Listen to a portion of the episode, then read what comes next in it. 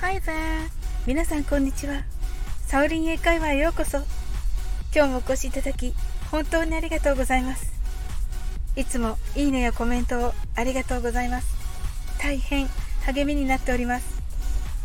この番組はお好きなことをしながら耳だけこちらに傾けていただく聞くだけ英会話をコンセプトにお送りしていますゆったりと気軽な気持ちで楽しく聞いてくださいね。前回の放送はミニサキさんとヒロシさんとのコラボ放送をさせていただきました。それぞれのチャンネルで配信した3パターンのレジコント。スタイフでも珍しい試みだったのではないでしょうか。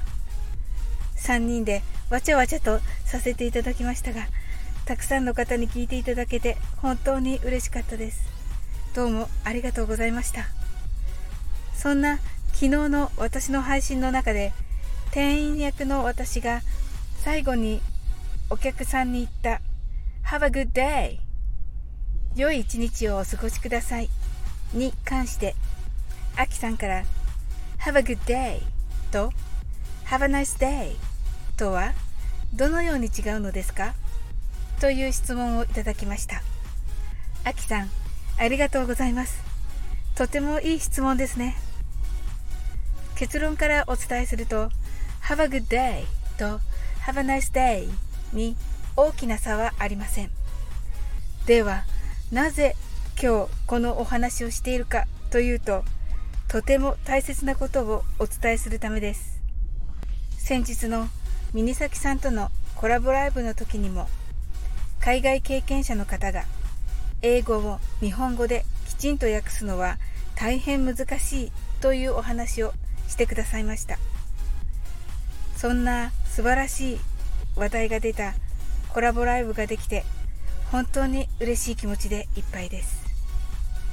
実はこの日本語と英語の間にある隙間のようなものを埋めるために私たち日本人は少しだけ努力をしなければならないことになりますその中の一つに相手の言葉をそっくりそのまま言わないという暗黙のルールがあります。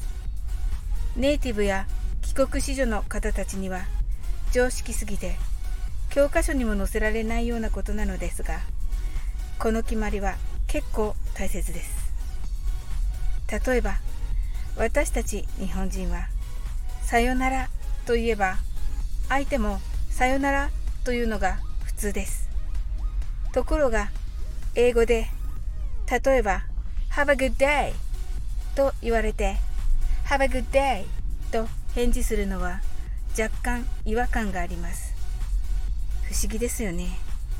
私も日本人なので何がおかしいの？と思いますが実際にそうなのだそうです。というわけで時と場合に分けて Have a good day と言ったり Have a nice day またはその他の言葉を言うという使い分けが必要となりますこれは裏を返せばたくさんボキャブラリー語彙力があるということを表します。Have a good day と言ったら、次のお別れの時は Have a nice day を使うなどと使い分けることをお勧めします。今回は英語では相手の言った言葉を全く同じように反復しない。また自分で使う時もいつも同じ言葉を言わないという2点を覚えていただけたら嬉しいです。それでは今日は Have a good day の練習をしてみましょう。はじめはゆっくりです。Have a good day 次に早く言ってみましょう。Have a good day Thank you I'm sure you did it 今日も楽しく配信させていただきました。最後までお付き合いいただきありがとうございます。コメントやフォローをいただけると本当に嬉しいです。それでは次の放送でお会いしましょう。That is all for today. Thank you. See you!